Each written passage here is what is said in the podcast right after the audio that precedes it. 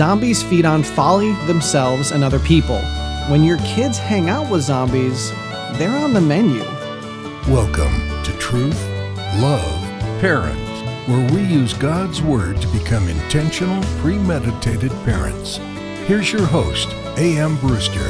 One of the common threads that ties together the families whom I serve at Victory Academy is the fact that sin has caused a lot of relational carnage in the family. And that's what sin does it hurts everyone all the time. Today, we want to look at how a zombie is created, how they interact with each other, how non zombies interact with them, and how they interact with non zombies. But before we do that, if this is your first time with us, I welcome you. Truth Love Parent is all about helping dads and moms become the parents God called and created them to be. My wife and I have two kids, ages 11 and a half and 9 but we're also temporary parents to eight teenage guys ages 13 to 18 and mentors to two college age men who work as resident assistants with us at Victory Academy for Boys. If you know of a family where the boy refuses to obey his parents, I would ask you to tell them about our ministry. I've met too many people who have, with a look of sad longing in their eyes, said, I wish I had known a place like yours existed.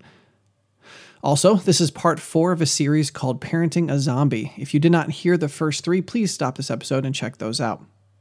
Lastly, for nearly every show, we include a free transcript and episode notes on our blog, Taking Back the Family. You can find it and many other valuable resources at truthloveparent.com. Okay, let's talk about zombie relationships. In the movies, zombies are made by being infected, and that normally includes being bitten by other zombies.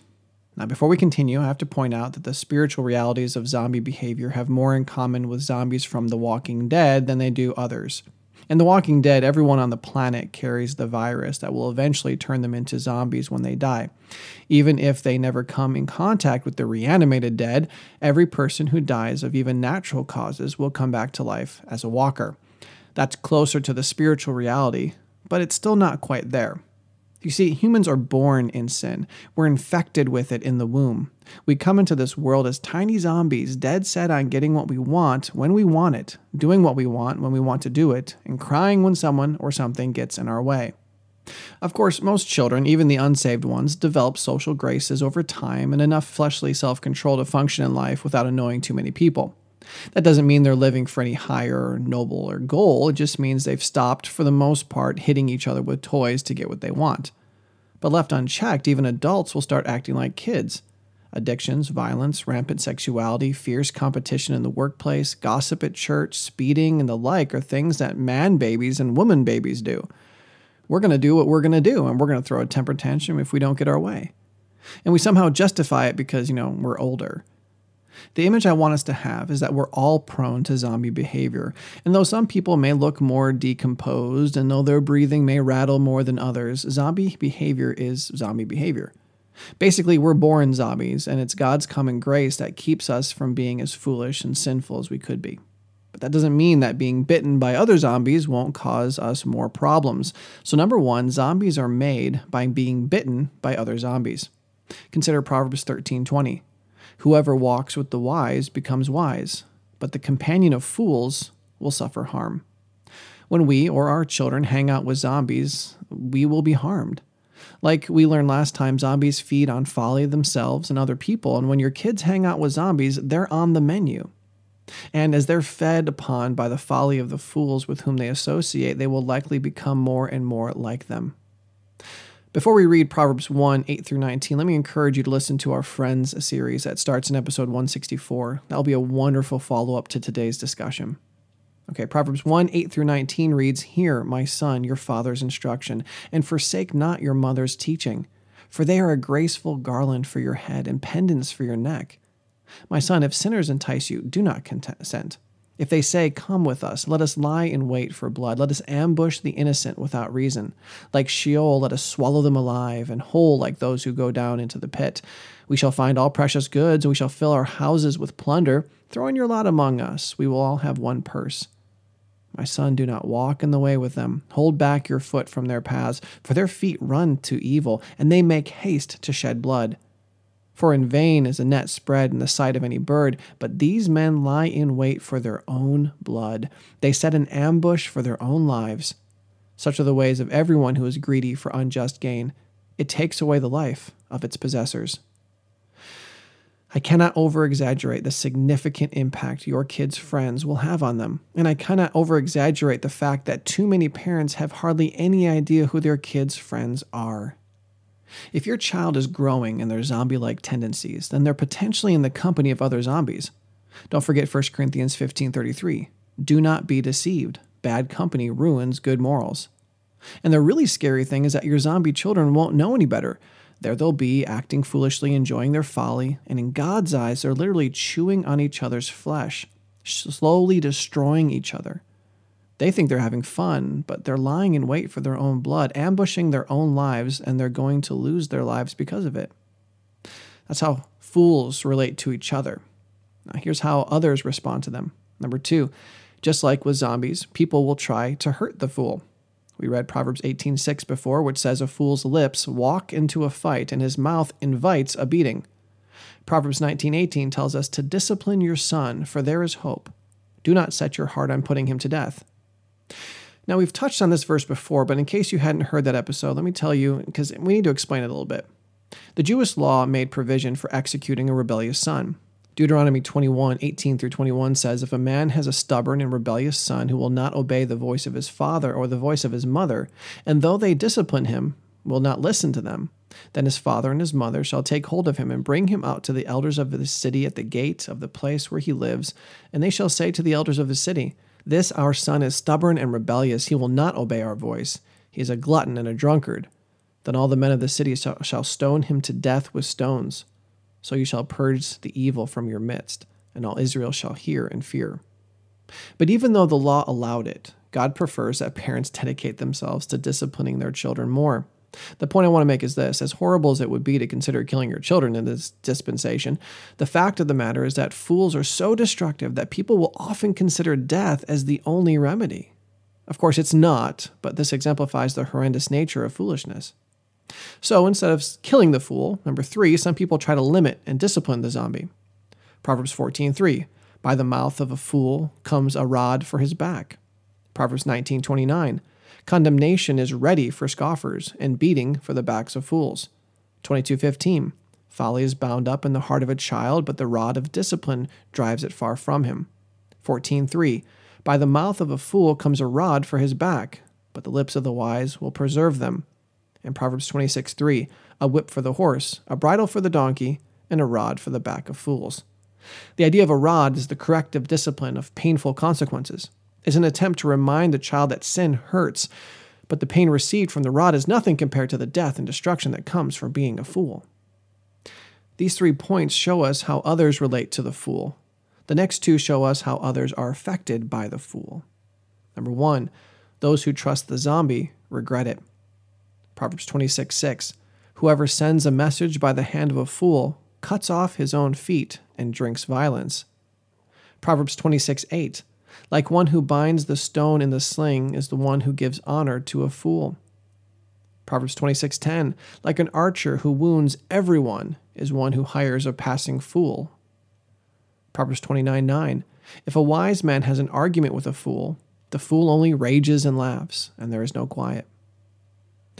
There's never a time when interacting with a zombie is a beneficial experience. There's a similar example I could pull from my martial arts experiences. In a knife fight, everyone loses. There's very little chance that the attacker or the defender will escape that conflict without being cut somehow.